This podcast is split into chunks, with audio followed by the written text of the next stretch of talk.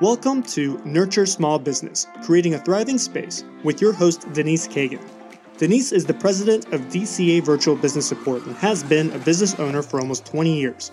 DCA Virtual Business Support provides small businesses with an expert pairing of virtual administrative and marketing assistance to match your needs. Learn more at dcavirtual.com.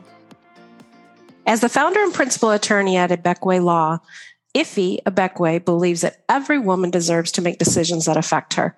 A woman can accomplish these decisions with wills, trusts, and other estate planning documents. Emboldening women is Ife's calling, and she's also passionate about speaking about entrepreneurship and supporting other women. Ife graduated from the University of Texas School of Law and has practiced law for 14 years. She's the board president for Be the Bridge, a national nonprofit dedicated to racial justice and reconciliation. When she's not spending time with her remarkable husband and four spirited children, Ife runs her signature we read her book club, which focuses on the study and discussion of literature authored by women of color. Ife, welcome to the show. Thank you so much, Denise. I'm very happy to be here. I am excited for you to be here too. So, we had a very lively discussion when we met prior to the podcast, and you had told me that despite going to school in Texas, that you have moved and you've moved, it was fairly recently, wasn't it? Well, now it's been nine months oh, 10 months since I've been here. That's still pretty recent. yes, that is recent. After 21 years in Austin, I moved to Bentonville, Arkansas, which is in Northwest Arkansas. Okay. And you've got a hobby that you do that seems to be better suited for Arkansas. Yes, I've picked up two, and I picked up another one pretty since we spoke. But yes, gardening in a different zone. It's easier when you're not fighting drought and limestone and rocks in your soil. So I, I love that part of it. And what's your favorite thing to garden? Is it fruits, vegetables, a little bit of both? I I really I had about 16 varieties of tomatoes going. Oh wow. And it, it started early and in the spring after the last frost and you know the last of the fruit are still producing right now and next year, I will not plant as many tomatoes because while I like to grow them, my family doesn't like to eat them as much as they were growing. And so I would say that I'm I'm a budding tomato and strawberry farmer. Oh, strawberries too. Nice. Fruit. Nice. Tell me a little bit about your work on the board for Be the Bridge. Oh, sure. So currently I'm the national president of Be the Bridge, and it is a nonprofit organization that is that came about after there was all the unrest going on in the country about five years ago. And the founder, Latasha Morrison, who actually has a New York Times bestseller book about this concept of being the bridge, wanted to really get um, primarily people in churches of different races to talk about some of the issues that are never brought up but lead to a lot of segregation in church. And so that's how it came about. We have a curriculum that people use, and now we've extended it to high school and college and and churches and just anywhere, anyone who wants to use materials to help guide them to have these tough conversations on race to be the bridge, basically bridge the gap when it comes to the awkwardness in it all. And it's a huge organization now. I mean, we have thousands of members throughout the world. It's when I started, it was just a little startup, and now it's this. It's amazing. It's just absolutely ballooned and grown and really is making quite an impact throughout the country. And this is a national organization, correct? It is, yes. Okay. We'll make sure that in the show notes we have a link to Be the Bridge so that mm-hmm. folks can check it out. Okay. Now, in, in your work with wills, estates, and trusts, you often well, you guide women, but you also often talk to entrepreneurs because they blend. Yes. A lot of my clients who are women, first of all, I speak to women because in the law you find that so few lawyers will. They'll say people or they'll say families. And I think the default is that we're talking to men or some undefined person. So I really wanted to be specific and say, I want women to know that you're welcome here and women are connected to their spouses, their children, their parents, their communities, their businesses. And so part of that is really making sure that people have a plan for their businesses, whether it's in how they structure it, how they wind it up, what their business succession plan is in, in case of incapacitation or death. And that's such a huge part of being an entrepreneur. I think we always think about the beginning stages and the hustle and the making it work and just making your systems and processes and your marketing and your financials. But the end of it is actually part of that business cycle as well, whether that's to be sold and all those other facets. I want women to know that that's part of it too. And just like estate planning is part of it when you use that analogy for life, it's that part that people just, you know, oh yeah, I'll get to that later. You know, that's interesting. I was in the bank the other day and I started a, a, personal savings account. And the person working with me said, Oh, I noticed you don't have beneficiaries on your account and you have four accounts, you know, these two business, these two personal.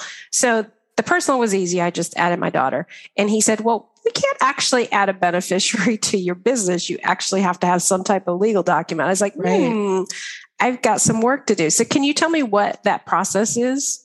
Right. And so for a lot of people, when they start their business, they set it up maybe as an LLC or some other sort of formation and different states might have different nuances. I'm only licensed in Texas. And so I speaking in generalities here. I'm not giving you legal advice. And part of that means that you, you also need something called an operating agreement. And an operating agreement is going to talk about who are the members of your your business? Who is your registered agent? Which means if someone sues you where does that notice go to? Shareholders it can go into so many details based on how you set up your business. And part of that operating agreement can also be winding up provisions for what happens to your business at the end of it. Additionally, there are people who put together buy sell agreements, which allow you to say how to transfer ownership of the business at the end of it, right? Whether you want to sell it to a, a, really great employee who's been with you or have your things all together so that you can have it um, transferred to a family member or how if it's a restaurant or something right? There are many ways to do this and a lot of business attorneys do this. I don't do a lot of business succession so i'm talking about it just as a generality. I actually refer a lot of it out but there's a whole process in getting that prepared to make sure, for example, if you have something like key man insurance, is you, you're the main person in the business and you're insured, who, who does that money go to? Where does it pay out? What's going to happen to all the physical assets of your business, like your laptop, your desk, your chair, all the things that are part of your business?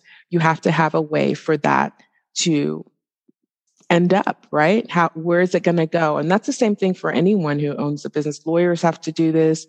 And it's not necessarily only death. People get sick, people die unexpectedly, and you just don't want to leave those left behind in a lurch because you didn't have a plan for that. Your accounts, where are your accounts? Where are all these things stored? That's part of the business planning and the succession planning. So this is fascinating because I'm aware of operating agreements I felt like that because I'm the only owner in the company, I didn't need one. I mean, it's just me, but it does sound like I need one. yes, I, I, would say, I mean, depending on the circumstances and how you're structured, some people are sole proprietors, some people are part in partnerships, some people have LLCs. If they're professional, they might have a professional LLC, depending on your state. And that's why it's so worth having a consultation with an attorney to talk about it and say, I didn't, it's the same thing with estate planning. People say, I, I don't even have that much. I just have a house, a car, I have my bank accounts, I have my savings, I have my investments, and it's not much. And I still have a bunch of debt and I have some life insurance. And it's like, that's a lot. That's a lot. and that's a lot of stuff to manage. So what is the plan, right? I don't mm-hmm. tell people go and get on LegalZoom and do this yourself, right? Because there's some a danger to that. But do go speak to an attorney. Even if you don't end up engaging an attorney to help you with that just to talk through what the components are in your state that you need to take into consideration. Because that's so often overlooked when it comes to business. Because you just assume oh well my my spouse will get it or my daughter or you know whomever in your head you think is going to be the person is not likely the person. And if they are ending up being the person, there are things that need to be put in place so that it's easy for them to to carry on on your on your behalf. Yeah, and I know, and again, I'm I'm not at all an attorney, but I know I'm in Virginia and it's a Commonwealth and it has some unusual laws. I would just say that. Yeah. when it and I comes know to nothing about it. yeah. And that's the, the interesting thing is like every state is like that. Louisiana is even wackier, right? They, everyone has their own ways of doing things and some other considerations, which is why it's not just generally, I can say this, but you may have very specific state um, rules that you have to follow as a business person or tax implications if you have a, a state a, a state tax or something that's um, related to your business and selling it or or or other things like that So, so you don't work a lot on the business side, but you do work on the Mhm. personal side, which means that they kind of intertwine, don't they? they do yes Okay. So oftentimes, and I'll speak a little to that, people will finally come in and they'll say things like, I didn't know if it was for me, or I'm so embarrassed that I haven't put together a will or planned for my children. It's so embarrassing. Statistics for estate planning 70% of Americans don't have a will. And if you think about an estate plan as an umbrella, it's an umbrella over your will, your powers of attorney, which allow you to have someone make decisions for you medically or financially. You also have things like in Texas, we have guardianship. So if you're ever incapacitated and you need someone to take care of you, you can say, I want it to be my spouse. I don't want it to be my mom and, and designate those things in advance. So all of those are components of an estate plan. And so they're all under that umbrella of estate planning. Most people just think, I don't know what estate planning is. Is that real estate? What are we talking about? I know I need a will a will is just one tiny part and it only goes into effect when you pass away. Everything else happens if there is some sort of incapacitation, which is as people live longer, the likelihood of being incapacitated is, is, is higher. And so Mhm. there are certain things you can only put into place while you're, if you have the capacity to make that decision and in time, essentially, before you are in that condition. And so I say all that to say that's estate planning and that's how much people don't do that. When it comes to business succession planning, I think the statistic that I read recently says about 90% of business owners have no plan for succession whatsoever. So while I'm like, oh, people need to get their estate plan, business succession planning is even worse. And so when I do consultations with people, um, sometimes I have clients who have businesses and I'll say, do you have an operating agreement? I'd love to review it for you and see and make recommendations on what else you might want to consider. Or I'll have people who have businesses and they have the buy sell agreement already, but they want to create a trust. And a trust is a way to um, hold money or assets on behalf of somebody else and manage it on behalf of someone else. And say they may want their business assets to go to a trust or a bank account. And so we set up things like that so that they work well together. But there's a coordination of attorneys when you start getting more complicated with that kind Mhm. of thing. And so that's really how they're married together is that you want to make sure you're not saying, I give my business to my spouse. That's not likely to work. right? If your spouse may or may not want it. right. They may not want it. If you have a business partner and your operating agreement has some other thing that it says for what your business is supposed to do, but you're putting language like that. So you really have to make sure that you're not conflicting or putting the wrong thing in a will, thinking that, oh, yeah, that's going to work. I'm just going to give my share. Well, they may not want to be in partnership together, number one. And number two, that is not necessarily sufficient depending on how you write it. So those are the complex issues, but that's how it blends together. okay, so I'm going to ask a question about trusts. Mm-hmm. I'm not sure that I actually realized that you could put business assets in a trust. Is the trust a personal trust or a business trust? Okay, so there are many ways to do it. There are hundreds of types of trusts that you can set up. Okay. There are trusts that you can set up within your will. Anything you put in your will only goes into effect upon death. There are trusts that you can set up outside of your will. And so, what some people do, and in this instance, I, I said an asset, but it could be life insurance that you buy for the benefit of, like that key man insurance I mentioned, key person and you want to designate a beneficiary, that beneficiary can be a trust. Oh. Right. So that's like, that's who the, it's paying out to, or it could be a contingent. And so depending on what type of trust you set it, you set up, that's how it works. Again, you can't necessarily just put things in trust from your business because it depends on what those things are, right? And how you've instructed them to be wound up or where they're supposed to end up. And so it's complex because it depends. And that's the lawyer answer for everything. it depends on what we're talking about when we say that. So just wanted to clarify that. Okay. And so you had talked about everything in a will doesn't go in effect till you die. Yes. I've also heard the term living will. Can you explain what that is? Yes. Commonly confused with the last will and testament. A last will and testament is what you're thinking of when you think of a will. A living will, for those who are listening, if you remember a woman named Terri Schiavo, she was 26 years old. She had a heart attack in the 90s and went into a vegetative state. She was married. Her husband and her parents disagreed on what kind of medical intervention she should get.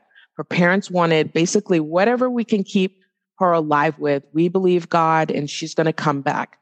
Her husband remembered her saying, Hey, in the off chance that I'm ever in a vegetative state, I don't want to be kept like that. And so they ended up fighting over mm-hmm. her current condition for years. And they took it to court and they fought. And then it became very political. And the media was saying, oh, she has a right to live. And the other side was saying, you know, pull the plug, let her go in her own way, right? After that, a form came out called a living will. And that is also called an advanced healthcare directive. That's what people are always talking about okay. when they're like, I need a living will. It's like, yeah, you do, but you also need a last will and testament. A living will is a document that says, should I ever be in a terminal condition as determined by my doctor, right? As certified by doctors, depending on your state, might say language like this. This is the type of medical intervention I'd want, whether it's breathing, feeding. I don't want CPR because whatever. I don't want to be, I want maximum pain relief. You know, that's what the Texas forms allow for. And you can say what type of intervention you'd want if you were ever in that situation because you don't want your family fighting over you and paying hospital bills because the doctor, well, first of all, now hospitals will even ask you as you go in, Hey, do you have a living will? Do you have a advanced healthcare directive? Same name. And it might be mm-hmm. called something else in your state, but that's what a living will is. Yeah, I've actually heard of it as an advanced healthcare directive. Mm-hmm. That's not the same as a power of attorney, or no. no. Okay, you can tell how little I know about legal. and it's it's not something that we get uh, a primer on in high school or college. A power of attorney. There are two types. There's a power of attorney for financial or property decisions. It's called different things. It could be called a financial power of attorney. It could be called, in Texas, we call it a statutory durable power of attorney, which is why people don't know what the heck that is. It could also be called a property power of attorney in California. That allows you to nominate someone to act as if they were you for financial decisions, whether that's investments and property or paying bank bills and things like that from your bank accounts, right? It can be very, very broad or it can be very specific. And you, you can decide who that person is and who your backup is to help you if you ever need help because maybe you're out of the country or you're incapacitated and then it kicks in. Okay. The other kind of power of attorney that um, actually works with a living will sometimes is the medical power of attorney or a healthcare power of attorney. And that allows you to make medical decisions if you appoint someone to make medical decisions on your behalf if you're incapacitated. And that's the kind that really goes into effect if you go into surgery and then you come out and you're not, you're still unconscious. What do we do next? You want somebody who can be your person. A lot of people pick their spouse or a parent or sister or friend who can make that medical decision as if they were you. So okay. those are the two types the reason that you might think that the medical power of attorney and the living will interact is because they do. But a living will is an end of life document. So it's ah, very okay. likely that your agent would be the person called on in that situation, but you still want to give them directions as far as what you'd want. You don't want them saying, ah, let's just unplug her, you know, like right. you want that. And so they really do work well um, together. And it's likely that if you don't have that, that's who the hospital would go to to ask, what do we do at this point? You're the agent, but it's, it's an extra step essentially because it's an end of life decision. You must have seen the confusion on my face because I was going to ask that question. What's the difference between yes. yes. Perfect. So, what is one piece of advice that you would give to women entrepreneurs mm-hmm. um, to kind of keep their stuff in order both for personal and their business. Yeah. So if you are a, an entrepreneur, you are 18 years old and you have capacity, which means you can make decisions, you have to seriously consider you need an estate plan and you need a business succession plan. And they're not the same thing, but they're things that you need. And if it's, a, a, if we're talking about the personal, even if you feel like you don't have much, you just have debt and you're still building, if something happens to you health wise, there's there are things that you need. You need an asset distribution document, which could be a will, which says this is where I want my property to go, uh, or trust. And I didn't go into trust a lot, but that's uh, something you can have a conversation with a lawyer about.